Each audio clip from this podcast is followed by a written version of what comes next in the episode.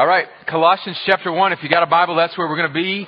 We're going to be finishing up chapter 1 today. Praise the Lord. We've been in chapter 1 for, this will be the ninth week, and so um, it's taken us a while.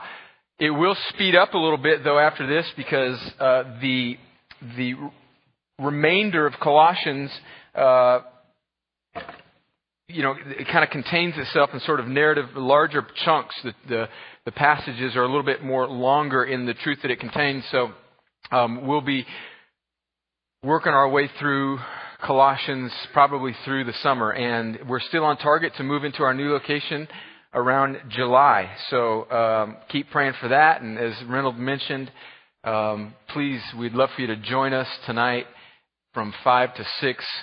Uh, they've done a tremendous amount of work demoing the building, basically clearing out all of what used to be Zoo City just to get it to be an empty shell.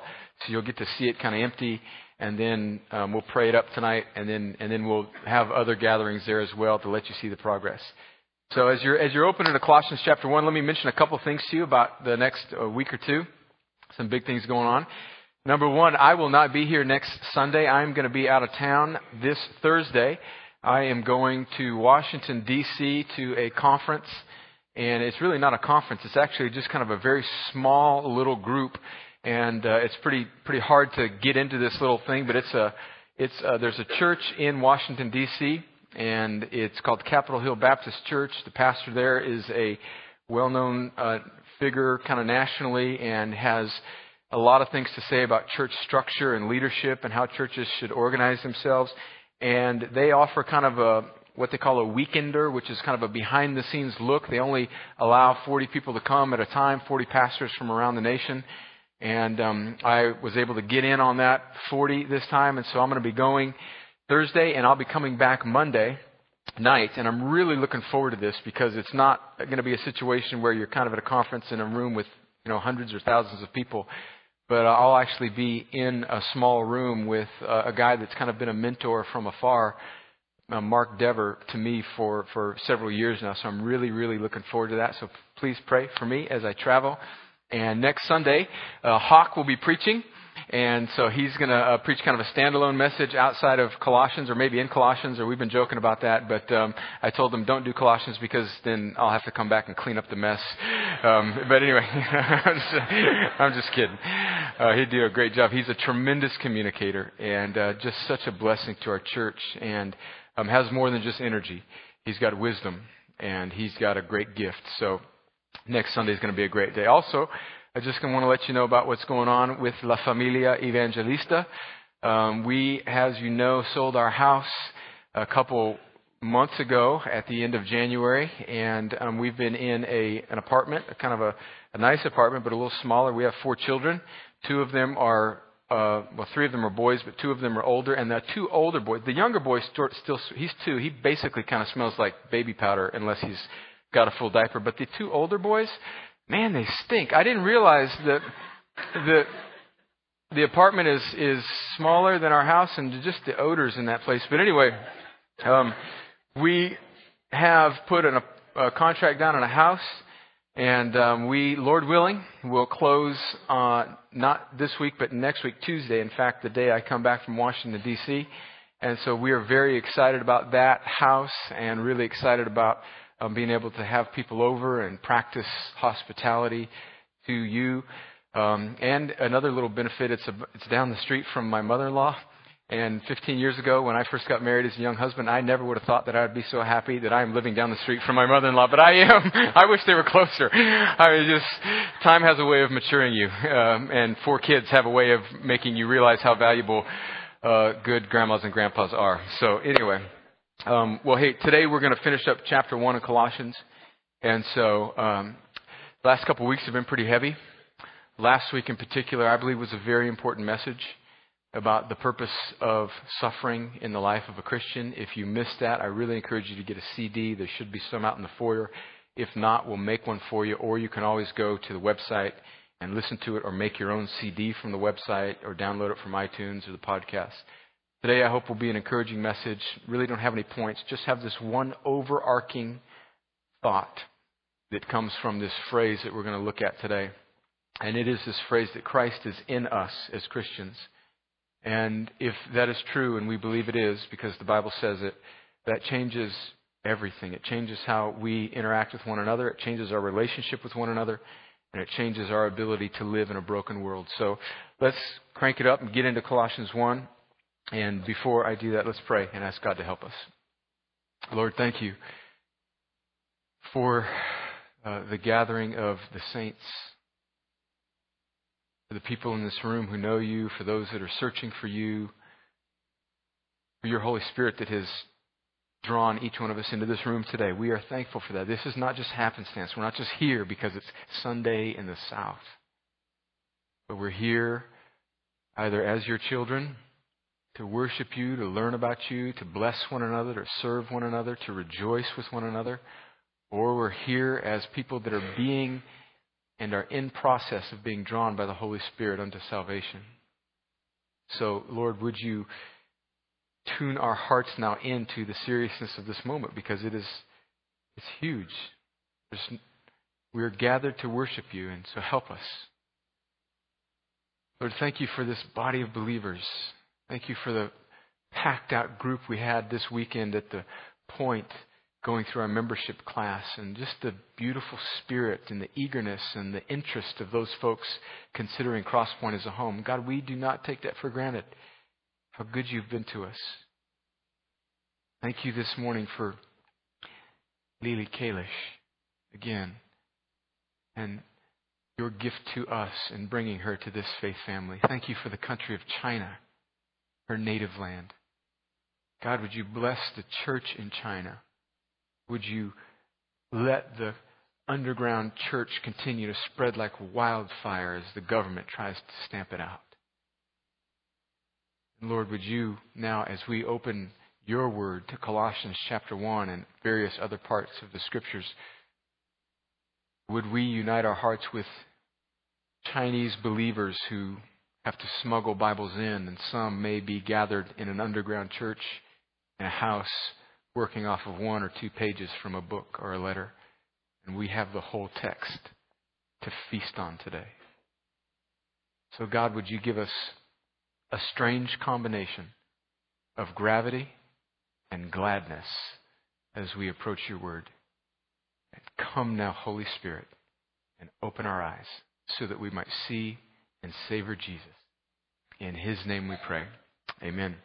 All right, Colossians chapter 1, verse, let me start in verse 24 just to kind of catch us up. That's what we focused on last week. I'm going to read through the end of the chapter and then we'll go back and make a couple points. Paul says, Now I rejoice in my sufferings for your sake, and in my flesh I am filling up what is lacking in Christ's afflictions for the sake of his body, that is the church. Verse 25, of which I became a minister according to the stewardship from God that was given to me for you to make the Word of God fully known. Now, let me just stop there, and this isn't one of the main points that we're going to settle on today, but I, I just want to throw these little tidbits of truth that I think are very important that help shape us as a body. Is that Paul is saying that he was given this stewardship from God in order to make the Word of God fully known to the Colossians. And so, look, preacher, that's my, that's, that's why, other than being a husband to Jennifer and a father to my children, I was put on this earth to make the Word of God fully known. That's why we open the Bible. That's why we preach through the Bible. That's, that's our role. That's what we do. And if you're a young man that is being called into ministry, and if you're listening to this by podcast, or if you're here in this room and you think that ministry may be in your future, ministry is not primarily about environments or relationships or programs, although those things might help serve, but the ministry that God is calling you into is about preaching Jesus and those scriptures, and that's it. I just had to get that off my back. All right, okay. For all these guys out there preaching silliness, uh, the Word of God is all we got. Verse 26. I didn't want to get upset today. Come on, let me shake off that angst. All right, okay. Of which I became a minister according to the stewardship from God that was given to me for you to make the Word of God fully known. Verse 26. Now listen. The mystery hidden for ages and generations, but now revealed to his saints. So the first time we've come across this word in Colossians, Paul is saying that there is a mystery that has previously been unrevealed, but now it's being revealed to his saints. And so right now we should be asking ourselves, what is this mystery? Verse 27. To them, and that them is referring back to the saints in verse 26, to them God chose to make known how great among the Gentiles are the riches of the glory of this mystery, and he's about to tell us what it is, which is Christ in you, the hope of glory. And so he's saying that there was this mystery that has previously been shrouded or not completely revealed, but now, through Paul's ministry, it is being revealed to them who are the saints that the Gentiles, and by the way, if you don't know what a Gentile is, you are very likely one of them. Unless the world, when the Bible speaks about Jews and Gentiles, the world is separated into separated into two types of people. There are the ethnic Jews, the uh, children of Abraham. You know, you know, you did this story, right? Father Abraham had many sons. Many sons had Father Abraham, and I am one of them. Kinda, not really though, because you're you're a son of a daughter, son or daughter of Abraham by faith, not by blood, unless you're ethnically Jewish, right? And so you, there are the ethnic Jews, the Hebrews, children of Abraham, and then there's everybody else, and we are called Gentiles. And so if you are uh, if you are Hispanic, you are a Gentile. If you are white, you are a Gentile. If you're black, you're a Gentile. If you are half Italian, you are a Gentile. If you are Canadian Italian, you are a Gentile. If you if you are from the country of California and you don't have any Jewish blood in you, you are a Gentile. If you are from the nation of Alabama and you don't have any Jewish blood in you, you are a Gentile. You, I, we're Gentiles. So that's us, okay? To them, to us, God chose to make known how great among, or no, to them, the, the Jews, God chose to make known how great among the Gentiles are the riches of the glory of this mystery, which is Christ in you, the hope of glory. All right, so we can read that verse in Colossians 1:27 and say, "Oh, okay, cool." So what he's saying is is that Christ is not only in the Jews, but he's also in the Gentiles. And in our 2010 context, that's kind of like, oh, well, that's cool, that's great. But we have no idea how huge and scandalous of a notion this would have been for a first century Jew to hear and for a first century Gentile to hear. Go, if you have a Bible, flip to the left to Ephesians. Let me just kind of give you a little bit of background, a little bit more of Paul's unpacking of this idea in Ephesians 3. He picks up this same idea. And by the way, Ephesians and Colossians have a lot of similarities. Very, very, um, he's writing to these churches and a lot of his message is the same. He says in verse, uh, ch- chapter 3, verse 1, he says, For this reason, I, Paul, a prisoner of Christ Jesus, on behalf of you Gentiles, Assuming that you have heard of the stewardship of God's grace that was given to me for you. In other words, God raised me up, Paul, a Jew, so that I would go to you, a Gentile. How the mystery, verse 3, was made known to me by revelation. There's that word mystery again, as I have written briefly. When you read this, you can perceive my insight into the mystery of Christ, which was not made known to the sons of men in other generations, as it has now been revealed to his holy apostles and prophets by the Spirit. Verse 6. And there he's going to, in a little bit more detail, say what he said in Colossians 1.27. He says, the mystery is that the Gentiles are fellow heirs, members of the same body, and partakers of the promise in Christ Jesus through the gospel. Again, we're like, okay, cool. No big deal. I don't have any problem with that. I mean, people from Alabama need Jesus too. I'm okay with that. And people from California need Jesus. Black people need Jesus. Mexican people need Jesus. White people need Jesus. Canadians need Jesus. Italians, everybody need. We're, we're, that's not so much of an unfamiliar thing to us. It's not. It's not offensive so much to us, right? But to a first century Jew and to a first century Gentile, that would be tremendously offensive. keep flipping left to Acts chapter 15, because I want you to uh, get the depth of how beautiful this is, and then we're going to hopefully make some um, applications for us as modern day Americans, because I don't think any of us have problems with Gentiles, because we are we are Gentiles, or, or we don't have any problems with Jews, or uh, hopefully we don't have any problem with people from um, other cultures. Okay, so here's what's happening in the book of Acts. All right, Jesus has come, and he is a Jewish man. He is ethnically Jewish. He was born into a Jewish family, and so although he is God, completely God from eternity past, the second person of the Trinity. Jesus is fully God, did not, he was not created. He is eternally pre-existent with the Father, God, the Trinity, three and one. It's a mystery that we can't fully explain on this earth, but in the fullness of time, Galatians says, Jesus comes and God becomes flesh in the person of a Jewish baby who grows up in a Jewish household. He is a Jewish man. And so Jesus has Jewish followers. These are his apostles and disciples in his 33 years on this earth. And so all of his early converts, most of them primarily, and his disciples are Jewish men and women. And so Jesus is, is crucified, died, buried, and he resurrects from the dead and he ascends to heaven and he pours out his Holy Spirit on a group of 120 people who are Jews. And they're gathered together in Acts chapter 2 in the upper room and they are waiting for the promise of God because these are the Old Testament people. Remember a couple weeks ago or a couple months ago we studied Nehemiah and this was God's chosen people in the Old Testament through whom he would bring his blessing and his power. Well, these Jewish people are now gathered in the upper room waiting for the Holy Spirit and the Holy Spirit is poured out on them and the church begins in Acts chapter 2. And up to this point it's still primarily a Jewish club. And then the gospel starts advancing through the region from Jerusalem to Judea and Samaria and to the uttermost parts of the earth. And then in Acts chapter 18, something really interesting happens.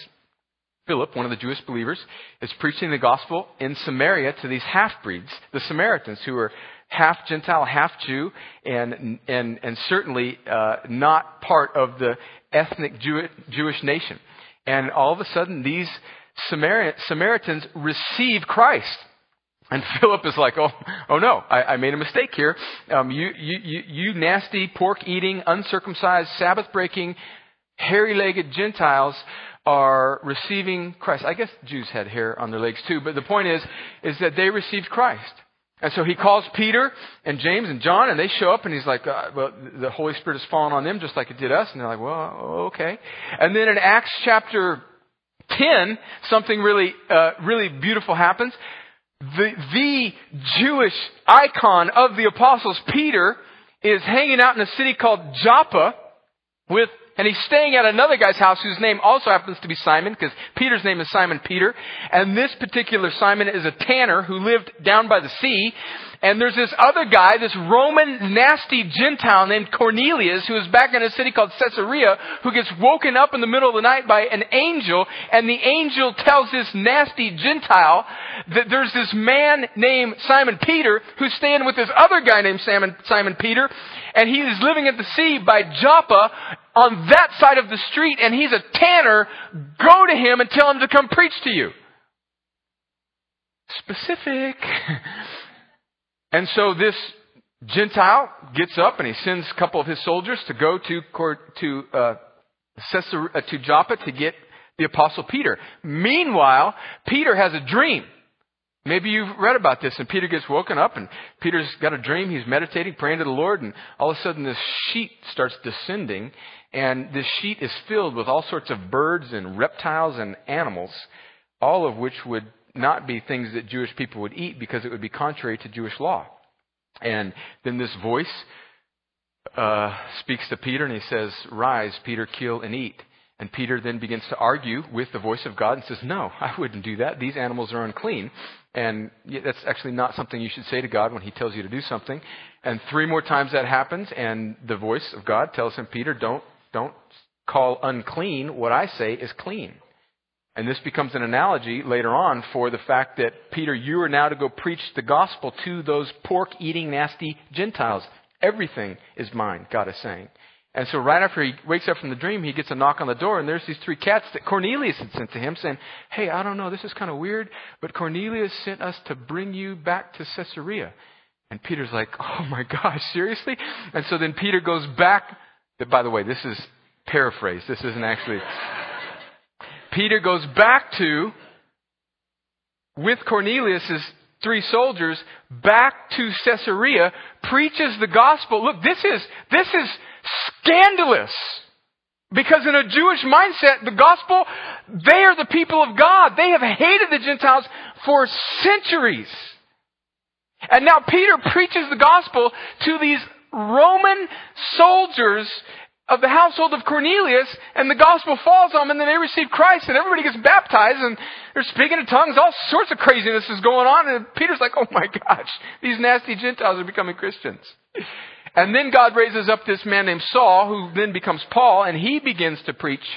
And he goes through the Roman Empire, and all sorts of Gentiles are getting saved, and it is causing a bit of a stir. And so now that's where we are in Acts chapter 15, because the religious Jewish converted to Christianity Christians are upset that nasty Gentiles like you and me are becoming Christians. And so they have to have a church business meeting. That's what we do when things are wrong, right? And so that's what they do in Acts chapter 15. You know what? Just a second. I have been on the verge of a sneeze for the past 15 minutes, and I just need to. All right, okay, there we go. I think I'm okay. Acts chapter 15. Sorry. Acts chapter 15, verse 1. Now, what's happened is Peter's preached to these Gentiles. They have received Christ. A little controversial. Peter's probably trying to keep it quiet. And then Paul has come on the scene, and he has been rescued by Christ miraculously. Jesus comes back down from heaven, slaps him around a little bit, knocks him off a horse, makes him go blind for three days, and then says, What's up, dude? Why are you persecuting my people? Like, be on my mission now. And Paul follows him and then goes and preaches the gospel to the Gentiles, and the Roman Empire is being turned upside down for Jesus, primarily by Gentile salvation. And it is troubling the Jews. And we got a church business meeting. Verse 1. But some of the men came down from Judea and were teaching the brothers, listen to this, unless you are circumcised according to the custom of Moses, you cannot be saved. And after, so what they're saying is, is now you, you can't become a true Christian unless you go back and uphold this Old Testament law of being circumcised. By the way, um, what's always been kind of interesting to me, not be too graphic, who was the guy that checked that? Like, it, I mean, that's a tremendous temptation to lie. If you're a Gentile convert to Judaism during this time, like Acts 13, 14, and this is an issue, and they're like, have you been circumcised? I'm like, yes, I have been circumcised. Right away, they're making you sin. All right, verse 2. And after Paul and Barnabas, listen to this. Now, Paul realizes that the gospel is for everybody. And then these Jewish people are coming to add circumcision to the gospel. And listen, this is going to be very important because obviously we're being silly, but circumcision is not the issue for us today, right? But many other things are. And then in verse 2 it says, Paul and Barnabas, I love this phrase, had no small dissension and debate with them. Paul and Barnabas and some of the others were appointed to go up to Jerusalem to the apostles and the elders about this question. Verse 3 So, being sent on their way by the church, they passed through both Phoenicia and Samaria, describing in detail the conversion of the Gentiles, and brought great joy to all the brothers. When they came to Jerusalem, which was the headquarters there of the early church, they were welcomed by the church and the apostles and the elders, and they declared all that God they declared all that God had done with them. Verse 5, but some believers who belonged to the party of the Pharisees rose up and said, it is necessary to circumcise them and to order them to keep the law of Moses. So what these, what these Jewish converts who were still kind of religious fanatics, they've become Christians, but they're really missing the heart of the gospel because they're wanting to add something to the gospel. They're saying, Jesus plus something, whether it's circumcision or dietary laws or Sabbath keeping or whatever, Jesus plus something equals salvation. When the heart of the New Testament message in the gospel in Romans and Galatians is that Jesus plus nothing equals salvation. In other words, by faith and grace alone are we saved. We're not saved, it's not Jesus plus some work. It's Jesus plus no work on our part that saves us. But some of the believers who belong to the party said it is necessary to circumcise them and to order them to keep the law of Moses. Verse 6. The apostles and the elders were gathered together to consider this matter. Business meeting. Verse 7. And after there had been much debate, Peter stood up to them, stood up and said to them, Brothers, you know that in the early days God made a choice among you that by my mouth the Gentiles should hear the word of the gospel and believe. So he's hearkening back to that scene in Acts chapter 10 when God made him get up and go and preach to these Gentiles and they received the gospel. Verse 8. And God, who knows the heart, bore witness to them by giving them the Holy Spirit just as he did to us. Verse 9. And he made no distinction between us and them, having cleansed their hearts by faith. Now therefore, why are you putting God to the test by placing a yoke on the neck of the disciples? Listen to this.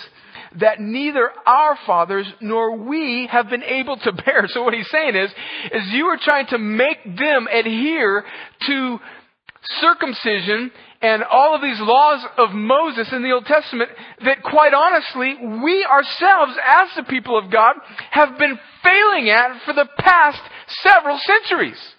So you're requiring them to be religious freaks when we couldn't even do it ourselves. Isn't that how religious culture is? Putting yokes on people that help us feel better about ourselves when really deep down inside we can't even do it ourselves. In Verse 11. But we believe that we will be saved through the grace of the Lord Jesus, just as they will. So here's the scandal that Paul is saying to the Colossians and to the Jews that would read this letter that Christ is for everyone. So, how does this apply to us today? Because I don't think that circumcision or pork eating or Sabbath breaking or observance is necessarily an issue for us. See, our issues that separate us and the things that we strap on people are much more subtle than these things and probably much more dangerous because they're not as obvious. And what I think Paul is saying to the Colossians and he's saying to us is that when the gospel, listen, this isn't just, this is very easy to grasp, but it's, it's almost so simple that we miss it. That when the gospel truly and is rightly received by us, it completely shatters all barriers between all people for all time, everywhere that receive Christ. That means there are no longer middle class people and upper class people and poor people. There's no longer people that live in this neighborhood and people that live in that neighborhood. There's no longer people that went to this school and people that went to that school. There's, there's no longer divisions between us. What this verse is saying is, is that Christ is living in you, Gentile, just like he's living in the chosen people of God in the Old Testament. And so therefore we are connected as a body. And what does that mean? Listen to me. And, I, and I've thought about this, and I'm choosing this analogy carefully because I believe it's true. It means that I am more connected in terms of my relationship as a spiritual body to a former Muslim terrorist who has converted to Christ than I am to my very own blood relative who does not yet know Jesus. Let me, let me repeat that. I am more connected, more bound to, grafted in with a former Muslim terrorist who is converted to Christ and is now my brother or sister in Christ than I am to my very own blood relative that doesn't yet know Jesus. Think about the implications of that and how huge and how scandalous and yet how beautiful that is. Do we, do we feel that way about the people that are in this room? And has the gospel pushed on us to actually move us outside of our little social circles so that we would interact with one another in this way? As the Psalms say, when there's a spiritual point there, Selah. In other words, meditate on that. All right, let's go back to Colossians. Sorry about my nose.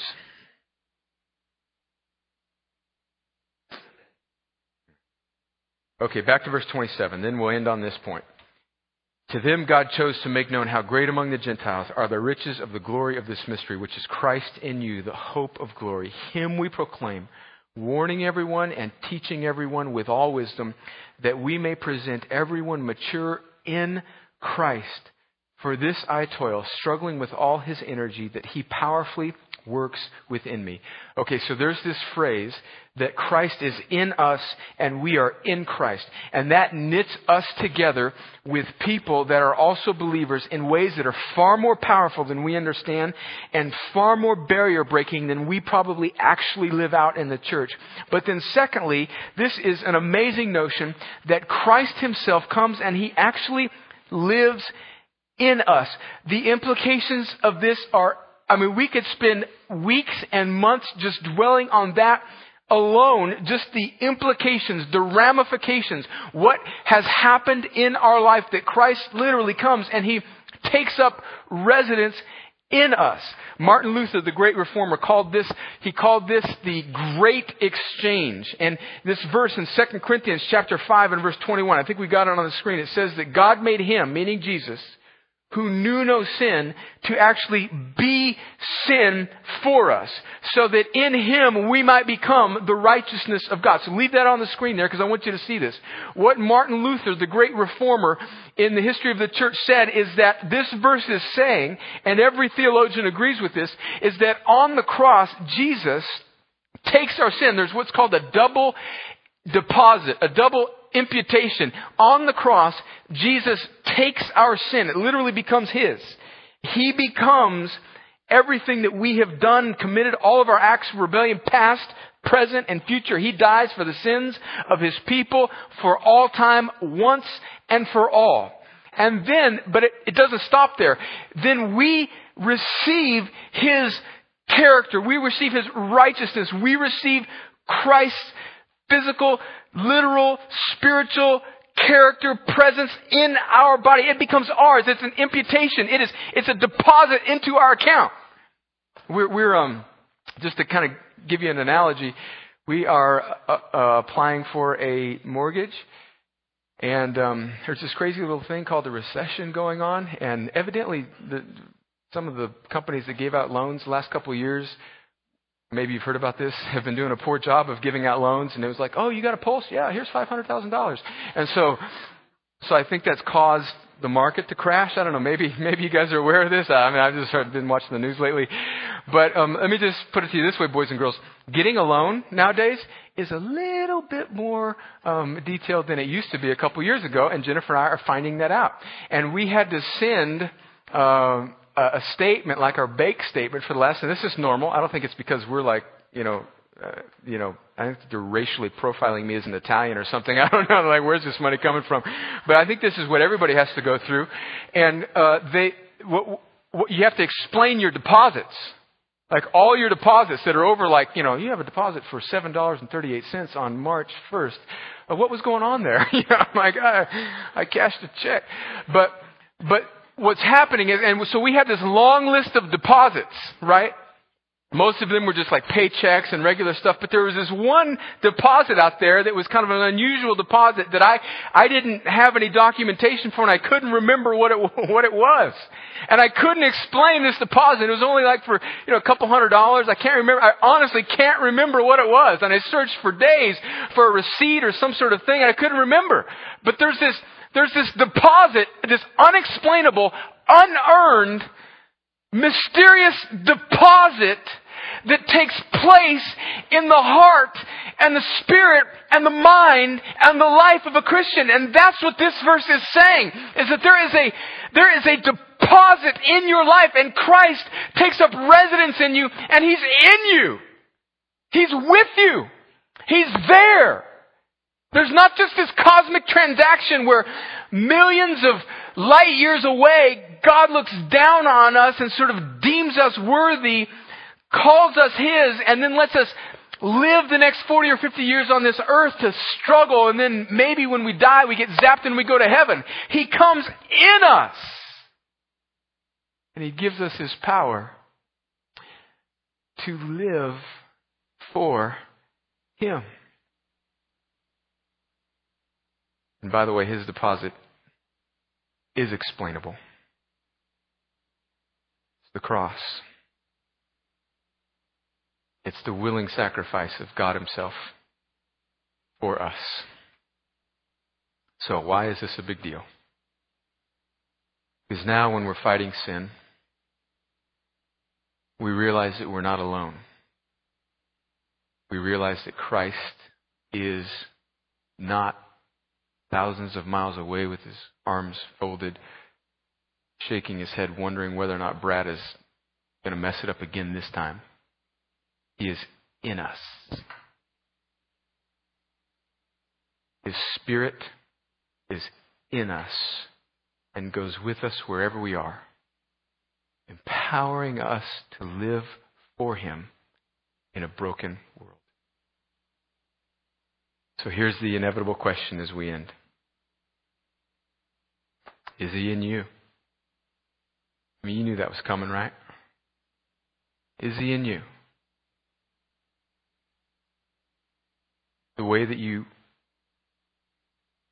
are sure that that has happened is by living out that verse in 2 Corinthians 5. You believe that Christ died on the cross for you, for your sin, and that all of your sin was transferred onto his shoulders, and that you confess that that is your only hope in this world, and then you receive his presence, his spirit, his righteousness, his grace, his forgiveness, his power then to live in this world.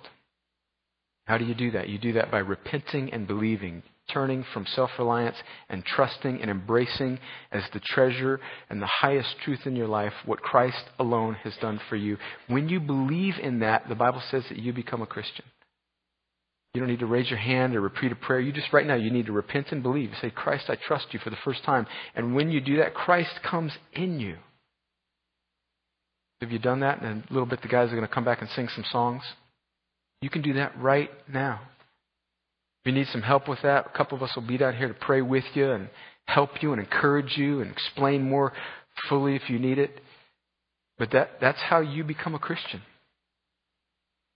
And then secondly, the next question is, is like me, are you a Christian that is struggling with life in a broken world?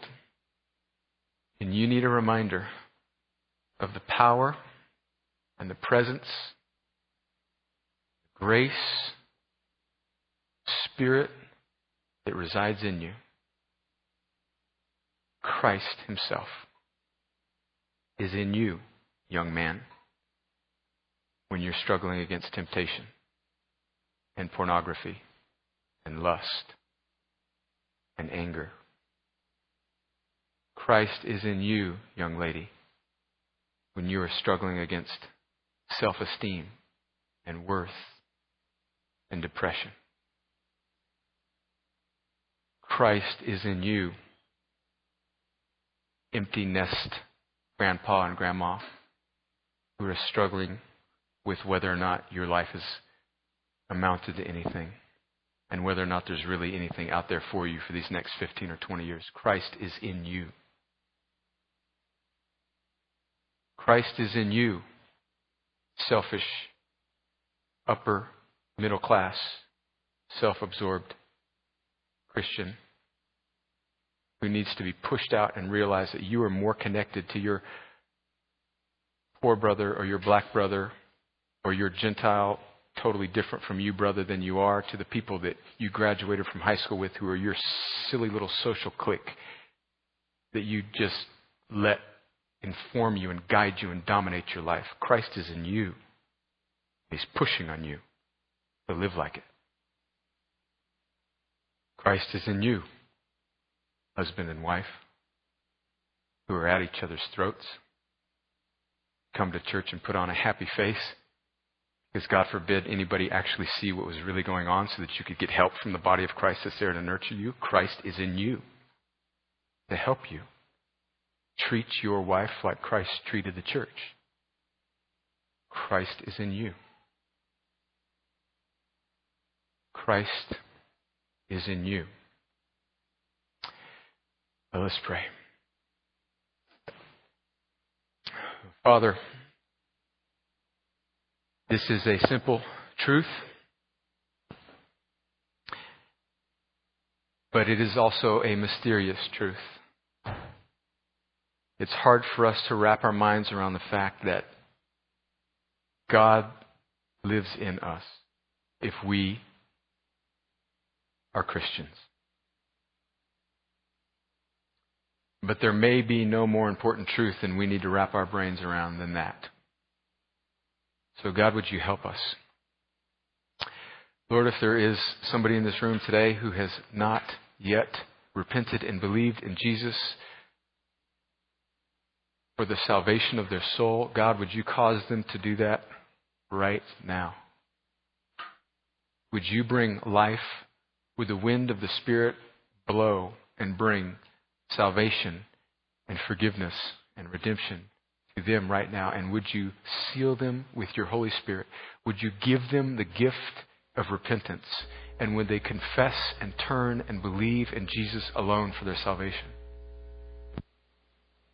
God, would you be so kind as to cause somebody to do that right now? Lord, for the rest of us who know you, Lord, would you speak to us by your Holy Spirit right now, and would you press on us to consider what it means to have Christ living in us? And then, God, would we respond in worship, in repentance, in confession, in joy, in gladness, in gravity, in a hundred different ways? Would we respond to you? In Jesus' name, amen. Well, let's all stand. Um, communion is available. If you want to receive communion, if you need prayer, come on down. Don't be bashful. Let's get prayed for. Let's spend the next few minutes responding to God and worshiping.